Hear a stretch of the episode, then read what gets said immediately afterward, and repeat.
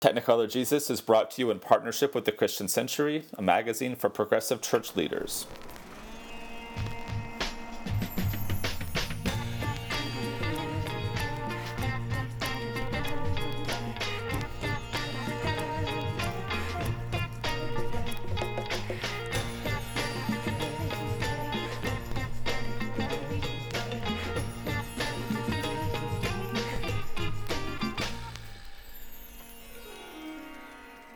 Everybody, welcome to Technicolor Jesus, where we talk movies and pop culture with an eye for pastors, preachers, and Sunday school teachers. My name is Matt, and I'm the pastor at University Presbyterian Church in Austin, Texas. And I'm Adam, and I'm a scholar, minister, and writer in Pennsylvania. This week, in anticipation of the sequel coming soon, and kind of just because we wanted to, we watched that old Disney classic Mary Poppins with our good friend Becca Messman. And in our first segment of the show, Justification by Faith, we're going to talk about what this movie has to do with life and ministry, theology, and in the world. In our second segment, Preaching to the Choir, we're going to offer up some specific ideas for what you might do with Mary Poppins for this coming lectionary Sunday, which will be October 14th, the 21st Sunday after Pentecost.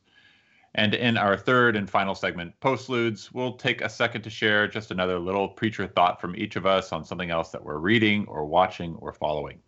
But before we jump too far, I want to introduce our guest. Becca Messman is co pastor of Trinity Presbyterian Church in Herndon, Virginia. She's a community organizer and a writer for the Presbyterian Outlook, and one of our favorite guests, one of the more amiable and gregarious people in ministry. Becca, thanks for joining us again. Hey, you're welcome. It is so fun to be able to talk about movies and faith and preaching with you all. So today we're going to talk about all that stuff and also Disney's Mary Poppins, which might need no introduction at all, but I'm going to give one. Mary Poppins. Mary Poppins is a 1964 fantasy musical based on a 1934 book by P.L. Travers, which is set in the high Edwardian London of 1910, where a stodgy banker and his suffragette wife keep losing nanny after nanny until they hire Mary Poppins, who is sort of a magical realist plot device come to life. She brings a touch of surreal into their daily lives, or perhaps she highlights the surreal that's already there. And finally, even she warms the heart of the dad, Mr. Banks, so that the family can embrace one another again. Mary Poppins is played to perfection by Julie Andrews in her cinematic debut, and she's joined on screen by David Tomlinson as Mr. Banks and a very young Dick Van Dyke as local jack of all trades Bert, in a film directed by Robert Stevenson with very famous music by Richard and Robert Sherman. You all probably know all the songs by heart. Becca, did you know these songs by heart? How much Mary Poppins has been in your life before now, and what was it like to go back to it? Oh, it, this was a treat to go back and see this movie again. I had, in fact, memorized all these songs. I knew them by heart, and my kids watched in wonder as I still was able to sing them. Um, but I watched it this time with the eyes of an adult, and it had some massive, gut wrenching themes emerge. Um, and I've always been a person who sings through things. I sing all the time. And I feel like this movie completely vindicates me to all my former roommates who have been awakened in the middle of a nap by my belting it out. So thank you, Poppins. I know one of those roommates. Yes, you do. Yes, you do. I also think I love that this movie makes a case for laughter. I've, um, as a pastor in the church, I've never been quite sure how my goofball sense of humor would fit in, whether it had a real role in ministry. And I always thought that pastors had to be really serious in order to be reverent. Um, this movie opened that up for me in a powerful way. Now I think I'm actually going to fantasize about a session meeting where all of a sudden the very decent and in order folks there will pause their serious and important conversation, maybe about the upcoming 2019 budget, um, and maybe that meeting devolves into the finance chair sort of floating up to the ceiling, laughing with me. I think that is great. I'm going to picture that in my head. Um, and I also love that this movie, it's really a preacher's friend more than I ever remembered. Um, if you want a movie that really shows the foolishness of the gospel uh, next to what the world thinks is wise and is turned on its head. Uh, if you want a movie about the great reversals that are present in the kingdom of God, you don't need to look any further than Poppins. Um, and so, what I loved and what was still there this time was joy. There's so much joy in this movie. It's for, for my kids watching with me. Um, that's what I remembered about the movie. I remembered kites. I remembered adults playing in the cartoons. I remembered wanting my parents to loosen up and play. I've heard my kids ask that of me. And then in this movie, that actually happens. It actually happens. Adults and kids just relax into joy. And then I think the the preaching angle that really came through clearly was a culture clash, a, a culture clash in this movie uh, between powerful themes like time, the the oppressive nature of time booming over people's lives, and in this movie, it's a literal cannon. It is a cannon shaking up everybody's living room. Then there's the orderliness of the banks and that is put right next to something that is unpredictable and joyful, like the wind, like dancing chimney sweeps, and then this uh, beautiful bird woman giving her crumbs away. So, Becca, as you as you watch this again, who is Mary Poppins? Like, does she do this for lots of kids? I'm I was I was sort of struck by the fact that the movie opens with Mary Poppins on a cloud for some Yeah. reason. Right.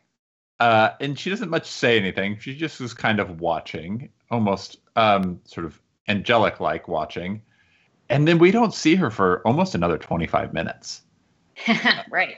Right. So the first part of this movie is setting up the themes that you're talking about, the orderliness, the the ways in which these parents are sort of absent from the kids' lives, but also the ways in which these kids are sort of running through nannies and and seem to need some sort of stern hand. And then Mary Poppins comes floating down famously on her umbrella. And and I can't I haven't quite ever figured out what she is, where she comes from, how am I supposed to understand her? Because she is so attractive and so um, practically perfect in every way. But at the same time, I was convicted by the fact that maybe all of the paradigms by which I understand the world, whether you know, are too ordered because they can't seem to make sense of her. Yeah. Well, I could not resist seeing her as kind of the embodiment of the spirit. Um, this this order that really can pull. I mean, it's an ex nihilo image that carpet bag she's got. She's pulling all this stuff out of there that wasn't there before. This creative power, and she flies in when the wind changes. You know, this kind of communion image of like the east and the west, and and then she she has these gems of quotes that I swear I want to start my next sermon quoting Poppins that says, "I want to make everything quite clear. I never explain anything." That's a great line. What an amazing quote! Well done, Poppins. Um, and she just says, "Never judge things by their appearance, even carpet bags." Love that. I mean, there's something there's something really interesting about her her characterization too, because yes, in a way, she she comes in blowing from the wind, blowing as the spirit blows. There's a and there's a there's a freedom that she imparts to the family and a, and a joy and a laughter and all of that but but she herself seems to have a very tepid relationship to it as it's happening i mean Yes. she you know her watching the tea party happen floating in the air with this sense of like we have places to be we need to leave why is this going on and there's a there, like Julie Andrews is so good at kind of giving permission with her eyes while also kind of the dialogue somewhat puts her in a position of going of, of being the one who is actually imposing order. I mean the first thing she does in the house is clean up. There's this so there, there's this like weird tension within her character uh, where what she presents is a certain kind of super British orderliness, and when the effect of it kind of out the side window is is this just totally raucous magic romanticism. Yeah, that there's a liberation that comes from the order. I, I there's she was also I also noticed for the first time in watching this movie, and I've seen this movie many times, is how vain she is. Yeah. Yes. She needs a bigger mirror. She needs a bigger mirror. There's that, and then there's that moment in Jolly Holiday where Bert is talking about all of the other women who are who who might exist in this world. And he goes through 15 names, but you know, the top of the lot is Mary Poppins or something like that. But as he's naming those names, she is aggrieved by their their their mere mention. And and there are these moments that were where yeah matt like you i was i was trying to fit it all into a consistent idea of who this person was. And um and yet julie andrews is so winning in the movie and just so charismatic and just attractive as a human being that i never once questioned it. And i found that to be uh, an interesting uh, and an interesting conclusion on a rewatch like this is that for for some reason, Mary Poppins only works with this sort of orderliness, but also this this ability to tolerate chaos uh, and participate in it. I mean, she she wins the horse race on the carousel. Like there are all of these moments where she does sort of give in. Uh, Bert tries to jump into the to the painting or to the the sidewalk art, but can't, and so she's like, "Okay, fine, I'll do it because you can't." Uh, and so I was, I'm always, she's a unpredictable force, and I guess you know that is in keeping with this wind image that continues to show up throughout the movie.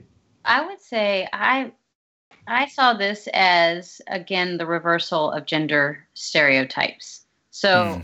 at its face, you've got Mr. Banks who actually says it's grand to be an Englishman in 1910, the age of men. and he's he's got this sort of oppressive orderliness, and then he's got this like sort of just buffoon of a wife who also is seeking women's empowerment and while losing her kids and still deferring to him like whatever you say mr banks. Oh dear. And then these sort of doting uh, cooks who just constantly cross their arms. And then you have kids who seem to sort of model assertiveness in a great way, which probably was startling, um, is still startling when kids do that. And then you have Poppins, who has an orderliness that seems sort of like I, I think I'm fascinated that you all saw that as sort of um, distant as opposed to um, assertive and powerful. Hmm. Whereas there's um, Bert, who's you know he's he's flirty and he's pulling his pants to look like a penguin and he's dancing around and um, he he doesn't always seem to have an answer and yet she fixes things. So to me, um, it, it's it would be fun to play with her little measuring tape uh, along the way with how Presbyterians talk about ruling elders. You know, we we set ourselves towards the rule of Scripture as opposed to like some sort of vain idea. Um, or that the mirror, she said, I like to see all of my face at once. Like, is that vain? Is that self important? Or is that like a reasonable thing to want? So I yeah, a moment of, of actual reflection. Yeah, I think it's it, it. They're messing with the gender stuff there. What did y'all make of of the the course this movie takes as it goes toward the end i mean there's there's so many there's so much space for kind of opening up the fantastic. We have this long animated sequence in the holiday scene. We have the the the people floating in the tea party. But what we bend towards eventually is this kind of domestic family resolution Mr. Banks loses his job for bringing his kids to work and causing a run on the bank, but then he gets his job back at the bank, and Mary Poppins kind of goes on her way. Uh, did did it? I, I guess I'm struggling a little bit with trying to figure out uh, what has changed and um, Becca, you talked a little bit about this movie as a as a preacher's friend to show the reversals of the kingdom, and I I I, I want to cycle back to that and figure out um what are the reversals that we see and uh and and how lasting are they? Well, if I were to reverse things, I would see the the idea of his when, when Mr. Banks is humiliated, they really do punch out the man's hat. How cool is that? they they they reverse his umbrella, and um, if, if, you consider umbrella sort of control and ability to move forward, he is just he's upended, and they they peeled the flowers off of his flower. Um, so yeah, he goes back to work, and and I don't think that means that he has like got some sort of great like it all went back as it was. In fact, there was this cool quote where like the kids stare at him. I don't know if you remember that, where they said, "Is it gonna be okay again?" or something like that. That the kids look at him and they say, um, "Is everything gonna go back the way it was?" And he just says, "Thank you," um, because he doesn't want it to go back. He wants it to be better. And so I, I feel like the reversals are this you know the the folks who are seen to be as powerful and stifled and controlled and they run the banks then they're the ones who float up to the sky and they actually die happier than they ever have been yeah so i i'm i'm willing to entertain this idea of the going back to the bank is um is a redemptive move to trying to figure out how to like manage your work and family life or something like that. I had bummed me out so bad watching it this time.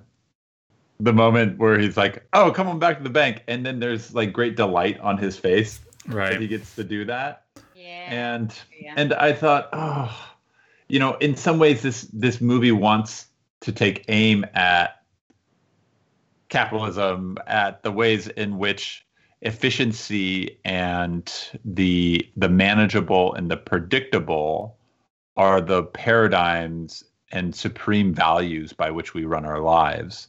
And to the extent that Mary Poppins is orderly, she is also an agent an agent of chaos. And she she's coming in to interrupt that world.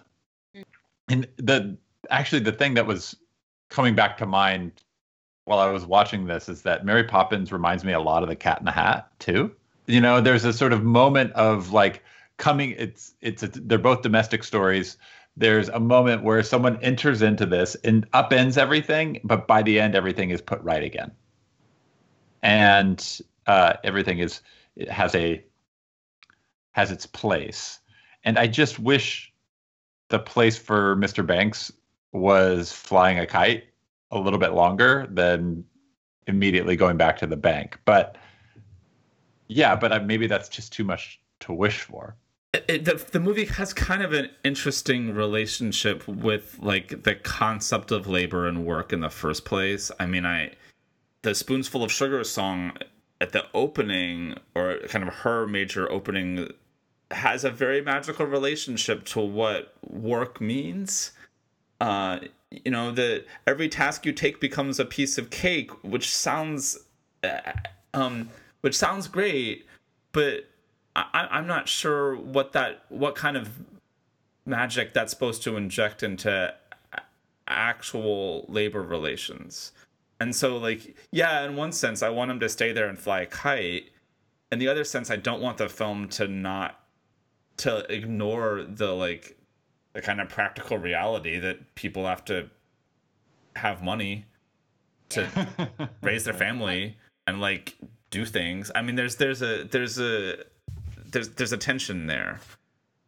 It sounds like the Christian in you wishes she had said a spoonful of salt or a spoonful of yeast uh, instead yeah. of sugar, because like sugar does seem to convey let's just grin and enjoy it and people should just be happier and why don't you just smile and you know it's all having an attitude of gratitude Becca, I think that's just slipshot sugary female thinking coming out of your lips. I... yeah. Oh, give it to me. Why don't you just smile? Um, smile more. The yeah, you've got a really pretty smile. Do you know that? You should use it. You should use it. Um, my, I think that I'm going back to this whole foolishness yeah. and wisdom thing where, so he when when everything kind of falls apart for them, or for Mr. Banks anyway, his whole worldview, and he's handed his hat, literally. Um, they do say that when there's nothing to say, all you can say is supercalifragilisticexpialidocious. Right. You know, and and he laughs, and and then he says this kind of crazy meta postmodernist thing. There is no such thing as you. Yeah, that You part is radical. Yeah. Yeah, exactly. Like what's real, what's true is is the Mr. Uh, is Bert's view of the world true? The sort of like upside down, ash on your face, where you see the birds, true? Or are those guys who seem miserable and everyone's like weeping and gnashing at teeth and trying to get their money back? Like, is that true? Um, and it really just sort of makes you I, I think the remedy they seem to offer is is kind of detachment. You know, go fly a kite, laugh, just do your normal thing, but but a little happier than before. Um, and then guess what? Mary Poppins has got to move on. She's got to go to other kids. so I agree, it's not as satisfying as Jesus uh, by any. Pretty high standard. Especially when when he went at the end and he was about to go get fired. I thought I really had forgotten that part, and I thought he was going to the church. He walked up to that big, huge door, and I was like, "Oh, I forgot that he goes to the cathedral." Whoa! Oh, it's the bank. Um, so I, I do think there is a sense that I really wanted him to have a complete kairos Yeah. um, turnabout, new new vocation, new path. Um, so it did seem a little bit less uh, transformational, um, maybe more realistic for for the day to day, though. Well, well, I think maybe that's a, a good segue for us to look at some scripture and see if maybe we can unpack a bit more of this in reflection with the gospel. But but before we do that, I, I- I want to give a shout out to the the Sherman brothers who composed the music for this thing. These Yeah. the- Dude, these top notch. these gentlemen, are, and these gentlemen are legends, and I didn't know their names, but they they, they live in the, the not the Broadway to Disney pipeline, but in the Disney original movie pipeline with Winnie the Pooh and Jungle Book. And they also, and I want, um, I'm, I'm going to ask you this trivia question. You have to not look it up. They've also written the most performed song of all time. Do you know what it is? Hmm. No. Okay, according to Wikipedia, and what do I know? The most performed song of all time written by the Sherman Brothers, It's a Small World After All. Which has been on a loop in Disney World for how many years? Ugh. Oh no. Ugh. So about the music though, Matt, th- there is not a bad one in here. No. It is. It's it's they're just bangers all the way through, man. I mean, so many good songs, and a- apparently there are legends about how uh, Walt Disney himself was deeply in love with Feed the Birds, and every time he would see the Sherman Brothers and they would be sitting at a piano, he would say, "Play me that song," and they would immediately play Feed the Birds. So so as we transition, let me say that we're grateful for our partnership with the Christian Century, and we want to guide your attention to the great work that they are doing. They have an article this week where 11 theologians and pastors answer the question Do politics belong in the church? So if you want to have more of this conversation, go and open up the Christian Century online. Um, the responses to that question are so well measured and they're thoughtful and they're wise. They're really worth reading. And if you're listening and don't yet subscribe to the Century, Technicolor Jesus listeners can get a free child magazine subscription. For more information, visit christiancentury.org slash podcast offer. Also, I want to notify everyone, I wrote a book. It's now available. It's called The Holy No, Worship as a Subversive Act, and it is out right now. You can buy it on Amazon or go to your local bookstore and have them buy it. But it's something I'm pretty proud of, and uh, and I encourage you all to read it. All right, let's move on to preaching and looking at the scripture texts. This segment is called Preaching to the Choir. So, looking at the lectionary passages for October 14th, the 21st Sunday after Pentecost, We've got a punishing lament from Job and a similar one from the psalmist, a stern warning from Amos, and Jesus' hard words in Mark's gospel about commitment and wealth and getting through the eye of the needle on a camel. Becca, as you look at these passages, what sparks for you given our conversation about Mary Poppins? Hmm. If I were to preach on this movie, it sets up amazingly well with the text from Mark, and I would take the bait. It talks about that great reversal um, that is the truth of the gospel um, I would probably start off talking about the laughing ones who are shown to be wise. I might throw in that Anne Lamott quote about how uh, laughter is carbonated holiness. Um, and then compare it to how the world holds on to things that really are fleeting. Uh, and that's what blows away. Um, I would talk about how Mark makes a big deal of crumbs. You know, throughout the Gospel of Mark, crumbs have this really uh, startling power. You have the Syrophoenician woman who grasps for crumbs at the table, and then Jesus heals her child. You have crumbs that turn out to be enough to feed the multitudes, and then crumbs that feed the birds. The last shall be first um, the saints and the apostles are smiling each time someone shows that they cares mm. they care and i'd probably end with though her words are simple and true listen listen she's calling to you uh, and then i'd invite the stewardship person to come up and feed the birds no i'm just kidding but i would uh, i would leave i would leave people to really work out what is feed the birds what is that uh, elevation of the simple and that that deeper truth of power in unexpected places look like in our so, in our life. As, as I hear you talk, Becca, I'm I'm struck by thinking about this Mark passage again and and how funny the image is. Like the the camel and the needle and the it's it's a it's an absurd type of image, and I wonder if it belongs somewhere in that tea party scene where everyone is laughing. I, have always read this as Jesus being stern, but is he is he being goofy here? Yeah. Don't know that it was taken that way, um, given that the guy goes away.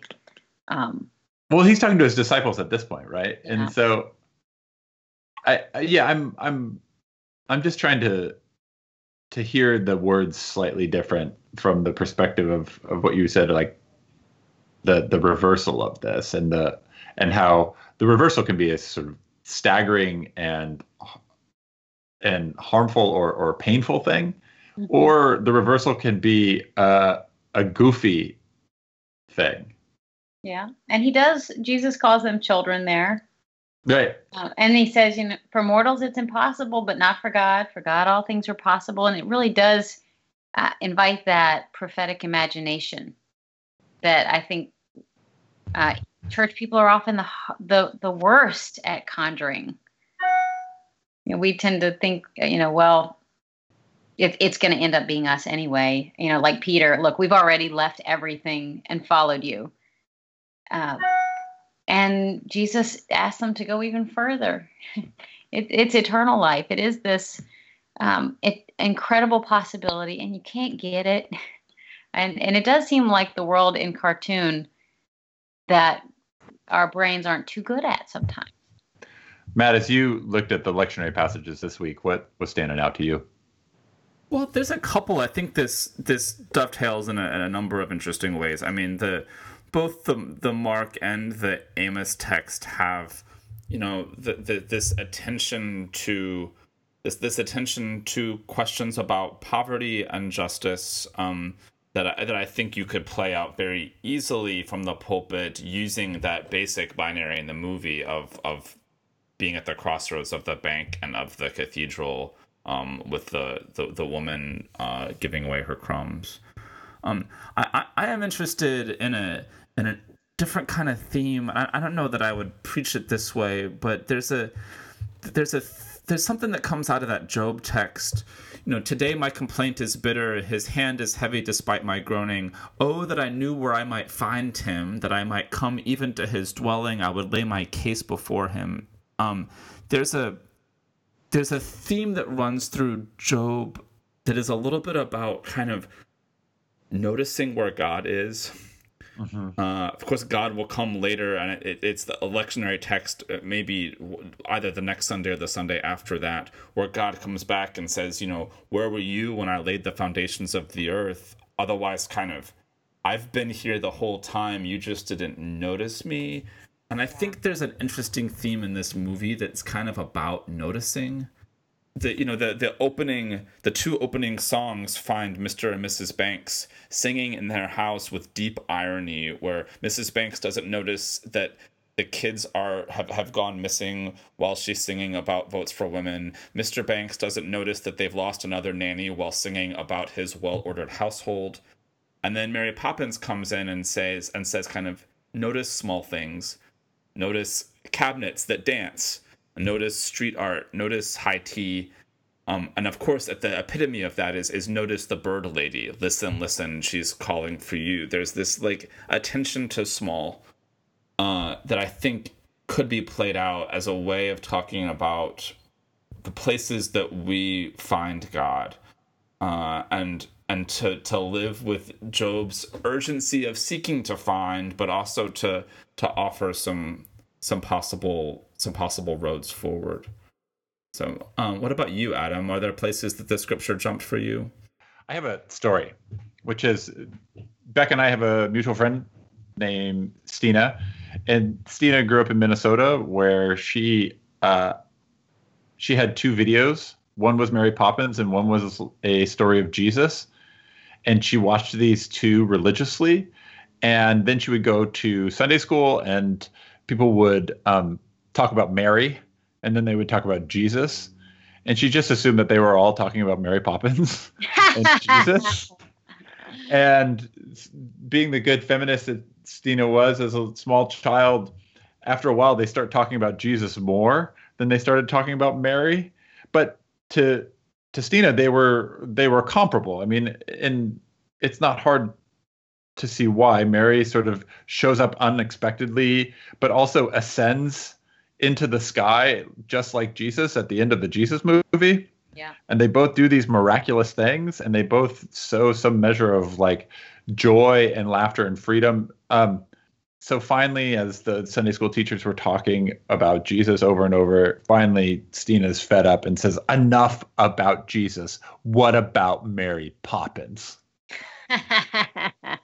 uh, and I, I I like this in I like this story in light of the the Hebrews passage where like we have this great high priest who is um who has been tested yet is without sin and to see Mary Poppins in the same way like Mary Poppins is a good pretty good high priest right for all the reasons that we've talked about earlier she she begins to embody the tensions of order and chaos of um of vanity and self-respect of of love and nurture as and freedom and also security and boundaries and um, and some sternness. I I read that Hebrews passage and I and I'd like to play a little with that at some point. If I were to preach the Job angle, I think I would go with biblical humility. Just the idea of Job, you know, ashen face. Um, just when when you've lost things to a ridiculous degree, and I bet people in our churches know about the thing that just felt like piling on. You know, they they lose their job, and then their cat dies, and then a tree falls on their garage, and and they're just sitting there like in the ash, in the dirt, um, and wanting a reason um, wanting to the why. And then um, this movie offers this sort of unexpected rising.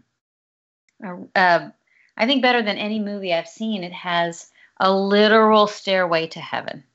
You know, they're walking, they're walking on the dirt toward this kind of higher experience of life. Um, I don't know if it's trying to preach that, but I, I do know people who have lived that where, you know, they were the ones who it just seemed like their lives had blown up in their faces. Someone had taken their plans, ripped them up, thrown them into the fireplace. And then all of a sudden, like, here it comes. And it's weirdly remembered, meaning like the pieces of it are put back together.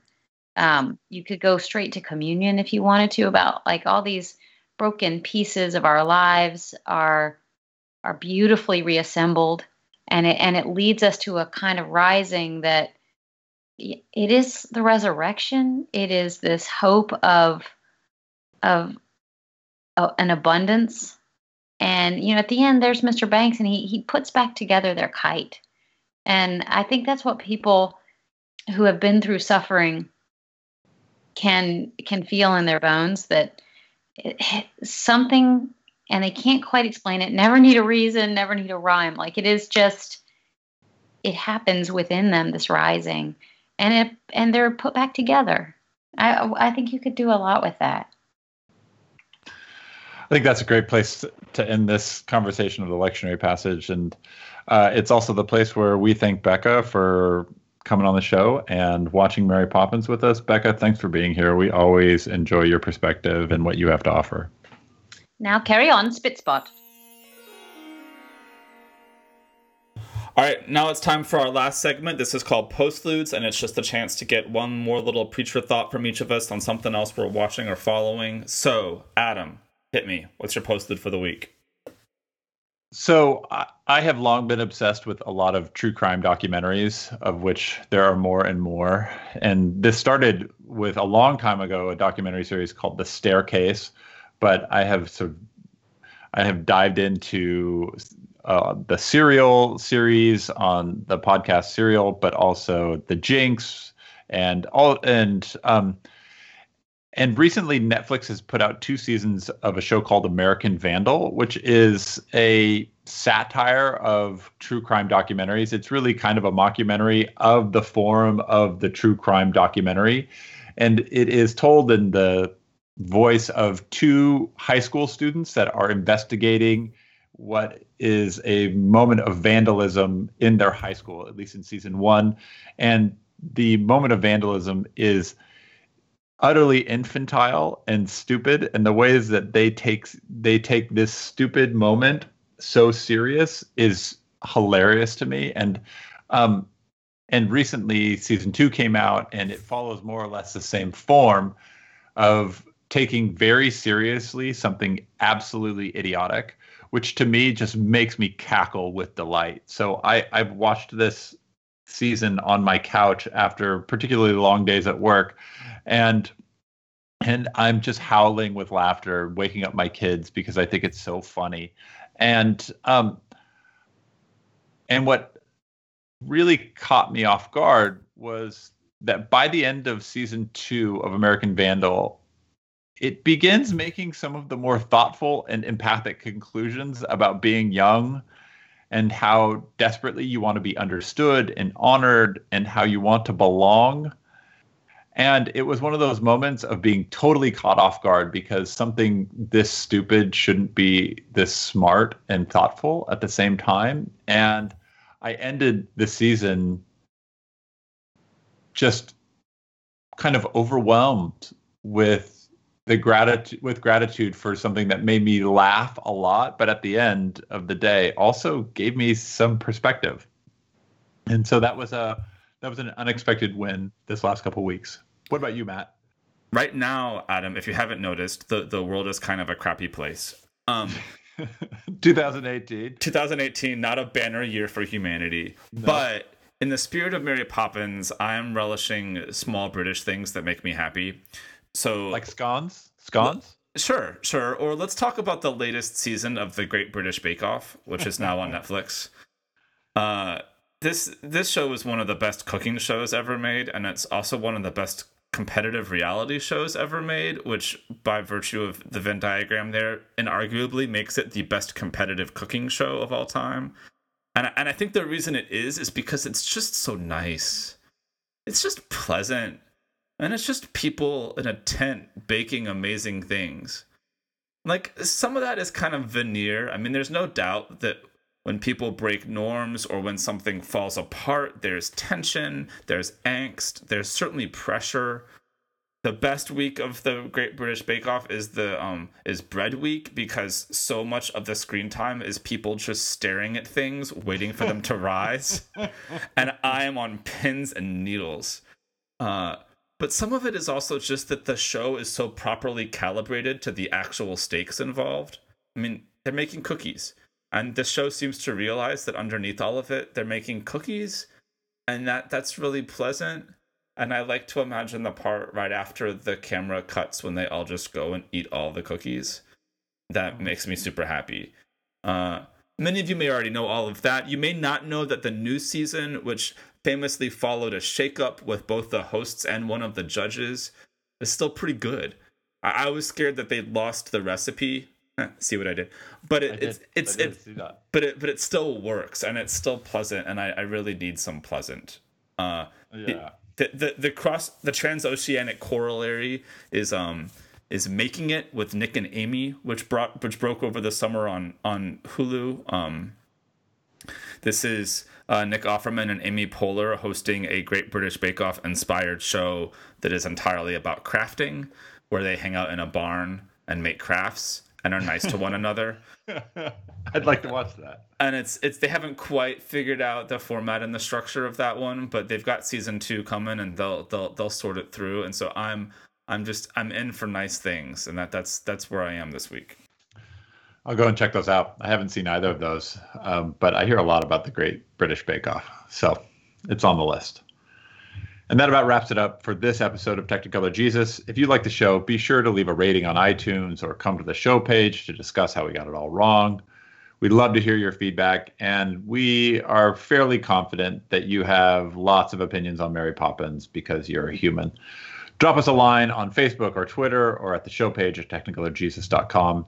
Special thanks, of course, to our friends at the Christian Century. Our music today was composed by Bobby Brinkerhoff. Big thanks to him and his band, the Van Dyke Cockney Accent. Thanks, Matt. Thanks, Adam, for being practically perfect in every way.